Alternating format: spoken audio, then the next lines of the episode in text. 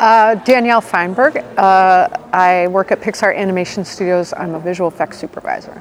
How did you start your career in animation? I studied computer science in college, and in my third year, took a computer graphics class and learned all about the programming behind graphics, basically.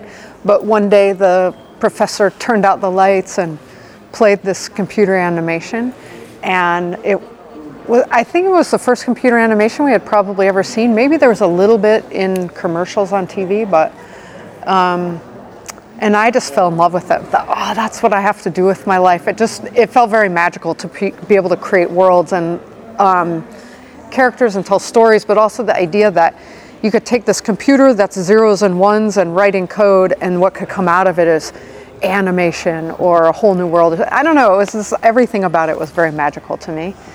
And um, I graduated, and about six months after that, applied to Pixar um, for a very kind of entry level technical position in rendering.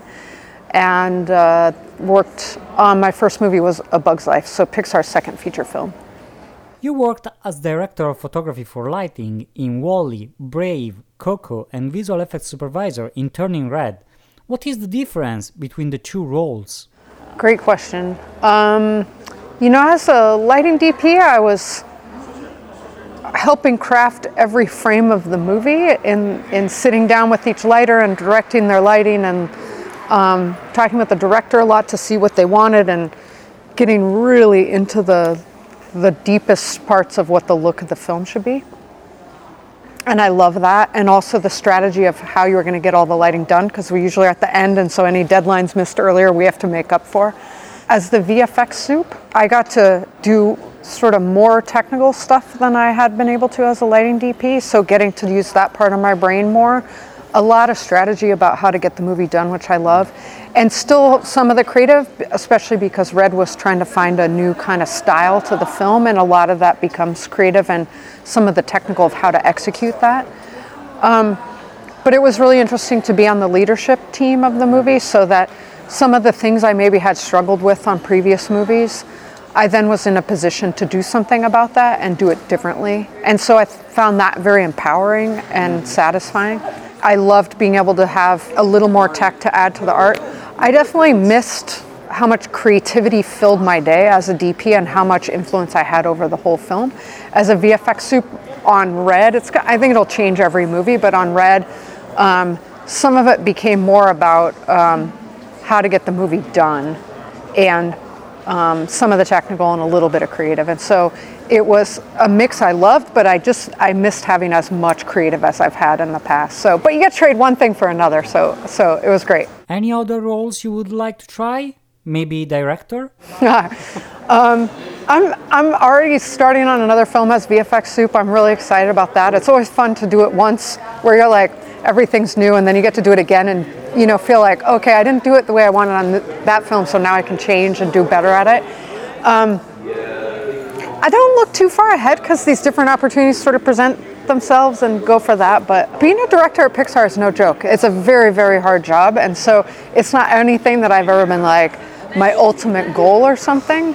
Um, i really i really love being kind of in the mix and and being able to um, have influence over people's experience on the film and and directly what we can build, bring to the screen and in what way. Um, so I kind of love being in the mix like that, I think. Like many Pixar films, Turning Red had a lot of technological challenges. Can you tell us about the work beyond the panda fur? Yeah, the panda was definitely a big thing where you have a, a big furry creature that um, has to do a lot of emotional acting and a lot of action type stuff. Um, which means you need sort of a full range of, of animation capabilities. And then you put fur on that, and if you've done anything not quite right, the fur will show it because it will be all kind of off. That was definitely a challenge. I think we've come a long way, and that that was not even the biggest challenge on the movie. So that's great. It was introduced that we had this giant panda then, and the question was, well, if it's a giant panda, can you just scale the hair up, or does it look like creepy big tubes of hair then? When, because of course, it wasn't just that we had a giant panda. We had a giant panda had the little panda crawling up and grabbing onto the hair. So there were definitely some tricks to that in terms of from far away, we scale up the hair so you don't have 100 million hairs or something absurd. And then um, when we're close up, we maybe do what we'd call like a stunt arm. So it's just an arm that has a bunch of hair, so you aren't multiplying the hair over the whole beast. So all of those were challenges. There was huge simulation challenges in that you have a hair hairy character, then they added seven more pandas. Then you have a, a hairy character climbing on a hairy character, and there's all this hugging and touching and messing with hair and being rolling on a bed and a comforter. There's just like an insane amount of simulation that I think initially we didn't even realize how hard that part was going to be because it was just almost in every shot. And this a sort of regular shot on the movie was much harder than a, another kind of movie, but sort of deceptively so. Animation would add in a hug or a touch or whatever. The biggest challenge I think was um, we were trying to, to sort of do something that looked different than some of the films Pixar's done and have a different style and have it inspired by anime and video games a little bit. And so those art forms are very much 2D graphic kind of art forms. And our worlds are very, we've, we've worked so hard over the years to make them very dimensional and have a ton of detail in them because that lends to the richness and some of the realism. And we're not ever going for realism, but we're trying to make things sort of believable and rich. And so it was really not obvious in the beginning how to marry those two things. And so it was definitely a process to figure out how to blend those two things into kind of a new thing.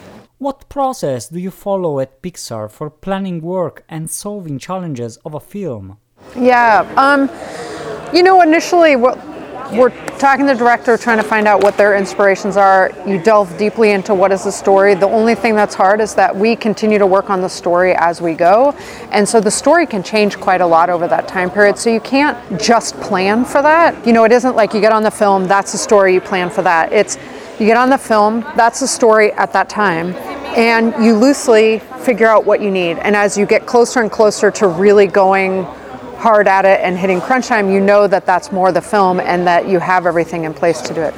So initially, you do some loose planning, and then as the story starts to become clearer exactly what it is you're doing, you can do more sort of concrete planning.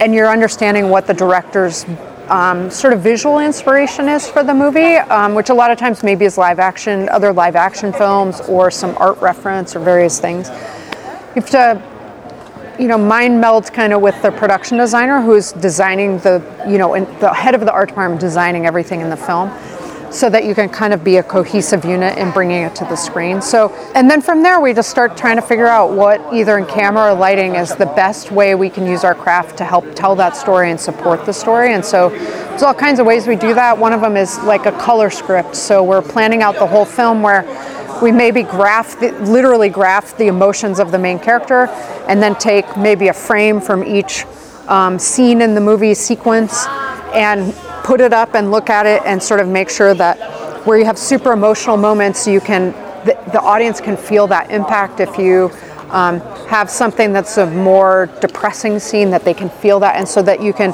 kind of map the visuals to the, the emotion you're trying to hit with the story. Can you tell us about the new profile movers technology adopted in Turning Red? So it was really cool. Um, around the time I got the visual effects supervisor role on Red, on Turning Red, I went to this um, technical director breakfast, we call it. And so every maybe six months we have one. Um, and people present the cool stuff they're doing on future movies, or sometimes people have side projects they're doing. And this guy, Bill Sheffler, who's one of our longtime riggers, presented about profile movers. And the idea is that instead of the traditional point weighting system of rigging where you're pulling points around to get something to look right, you kind of do the initial pass and then you're finessing it and you do that over and over for different all the different controls. In this case, you put a series of curves onto the character. The computer then solves where the points should go to hit these profiles. Um, and so what it means is the rigger and the animators can think about what shape they want the character to hit, and the computer does the hard work of kind of getting the points in the right place. And it layers on top of, of your regular rigging system, so it isn't like you're choosing one or the other. Uh, and it made a huge difference on the film, I think, and we used we used it for the pandas, and it was really great. And now it's it's getting used on all the future films. But it to me was this very clear win in terms of it's how people are thinking about what they're doing anyways is what the silhouette is or what shape they're trying to hit And so if you could get the computer to do that hard work to figure out where the point should go, then then how could you not do that? And there's some very brilliant stuff going on in there to get the points to do the right thing based on this curve. It's not it's not a simple thing, but. Uh, between Bill Sheffler and Fernando de Goes and Kurt Fleischer, those two guys are in our R&D group. They figured out a way to do this whole thing, and it's pretty phenomenal. Unlike other studio films that are rich in detail and have a more photorealistic style, Turning Red has a more graphic style. How were the materials made? It was we got to a certain point where it felt like we were figuring out the style of say the animation and some of the modeling and set dressing because it was somehow that aesthetic was easier to come to of like the director described it as chunky cute. And so if you're modeling something it's easy to change the proportions to get to that. It, it was a more direct one-to-one thing of what does chunky cute mean? And in set dressing it was because color was very important on this film we used repetitive shapes and then clusters of color. Um, and so that we already kind of knew that's what we were doing in some regards but it became really not obvious in materials because part of materials, one of the goals is to get a lot of detail, and that's how we get the richness. And so, how do you get more graphic and stylized with that when it's sort of the antithesis? When we tried to just pull back on things, it looked pretty simple and it didn't look, it just looked like we almost hadn't done the work. And so that was not going to work. And so there was there was a little moment in there where I felt kind of worried that well where where is the in between and can we find it? And um, we had Eric Andreos, who's one of our fabulous shading um, artists, come on and, and he started playing with it and started figuring out with our, we have this, this art director who was, um, they kind of worked together and, you know, he took some of what the art director had done for a, a kind of a shading guide and then he brought his expertise to it. And pretty soon it was okay, we have a more limited range of materials so that there's not a lot of shininess to things or specular. And then where you wanted to punch out details, you got more shiny. Um, but the range was was smaller, and we changed which specular model we were using so it it had a less realistic and more kind of artistic look to it wherever there was shine. And then there was, I think the most important thing was the textures became stylized. And so instead of a lot of stuff that looks like dirt on something that you would apply, it was more like kind of almost paint splotches and looked, the passes looked more bubbly and rounded and more cute. And so you still got that richness, but the shapes of it were different and maybe how kind of small and detailed and repetitive were different, but it still managed to get a lot of that richness in there. But then, of course, with all these movies, there's things you have to make an exception for, and it turned out the food was a, was a big one because you really putting food in a movie that doesn't look appealing is not a good thing to do. And we learned a lot about how to make food look appealing on Ratatouille. And so taking some of that knowledge, some of, you know, a big part of that is the specular, the shininess of it. And so for the food, they kind of backed off on some of that stuff to make it look really appealing, but still kind of tried to simplify it a little bit, um, make it a little more graphic than it would have been normally. So, but it was kind of pushed, it went maybe halfway back. How was the look of the visual effects achieved in the film? Some part of it was, you know, effects are so physics driven, um, and this very sort of real world math going into it.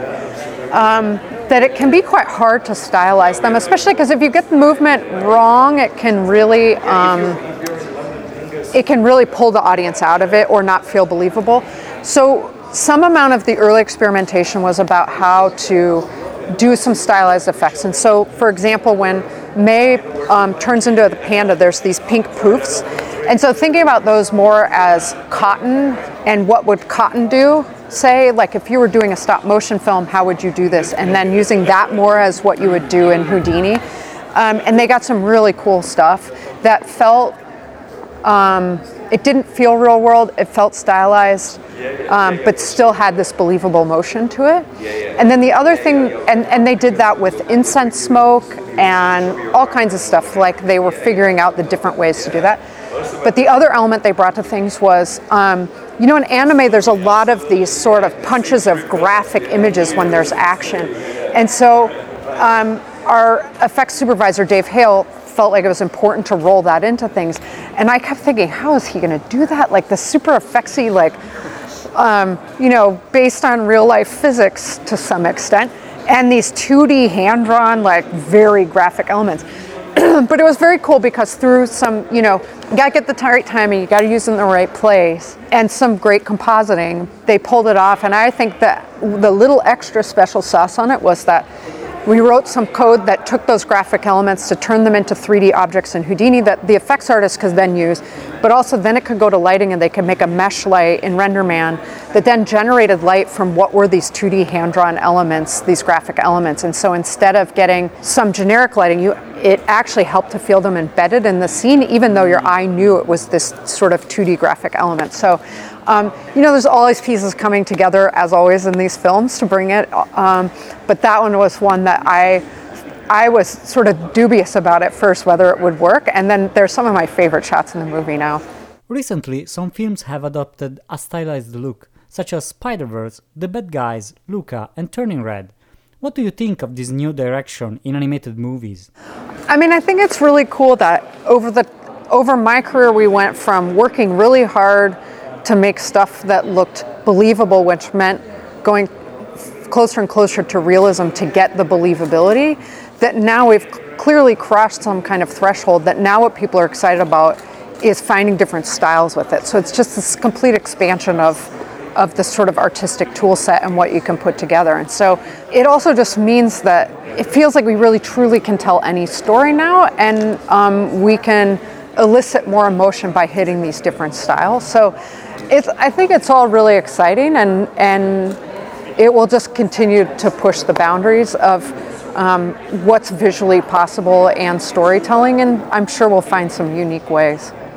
What is your personal definition of animation? Oh, interesting. um, I guess for me, the thing that attracted me to computer animation was that the world and characters were entirely fabricated. Because at the time, I knew about visual effects in movies, but that felt like someone was shooting a bunch of live action stuff and then you were matching that. But the idea of creating an entire world, and it was anything you could imagine, back then it wasn't really, because there's plenty of stuff you couldn't do, but now for sure. Um, that to me was the thing that I think really drew me to animation versus something like visual effects. Um, so I suppose for me, whether it's technically correct or not, it's about these completely fabricated worlds that you can set characters in and tell stories. That's really cool. Thank you. Yeah, totally. Thank you.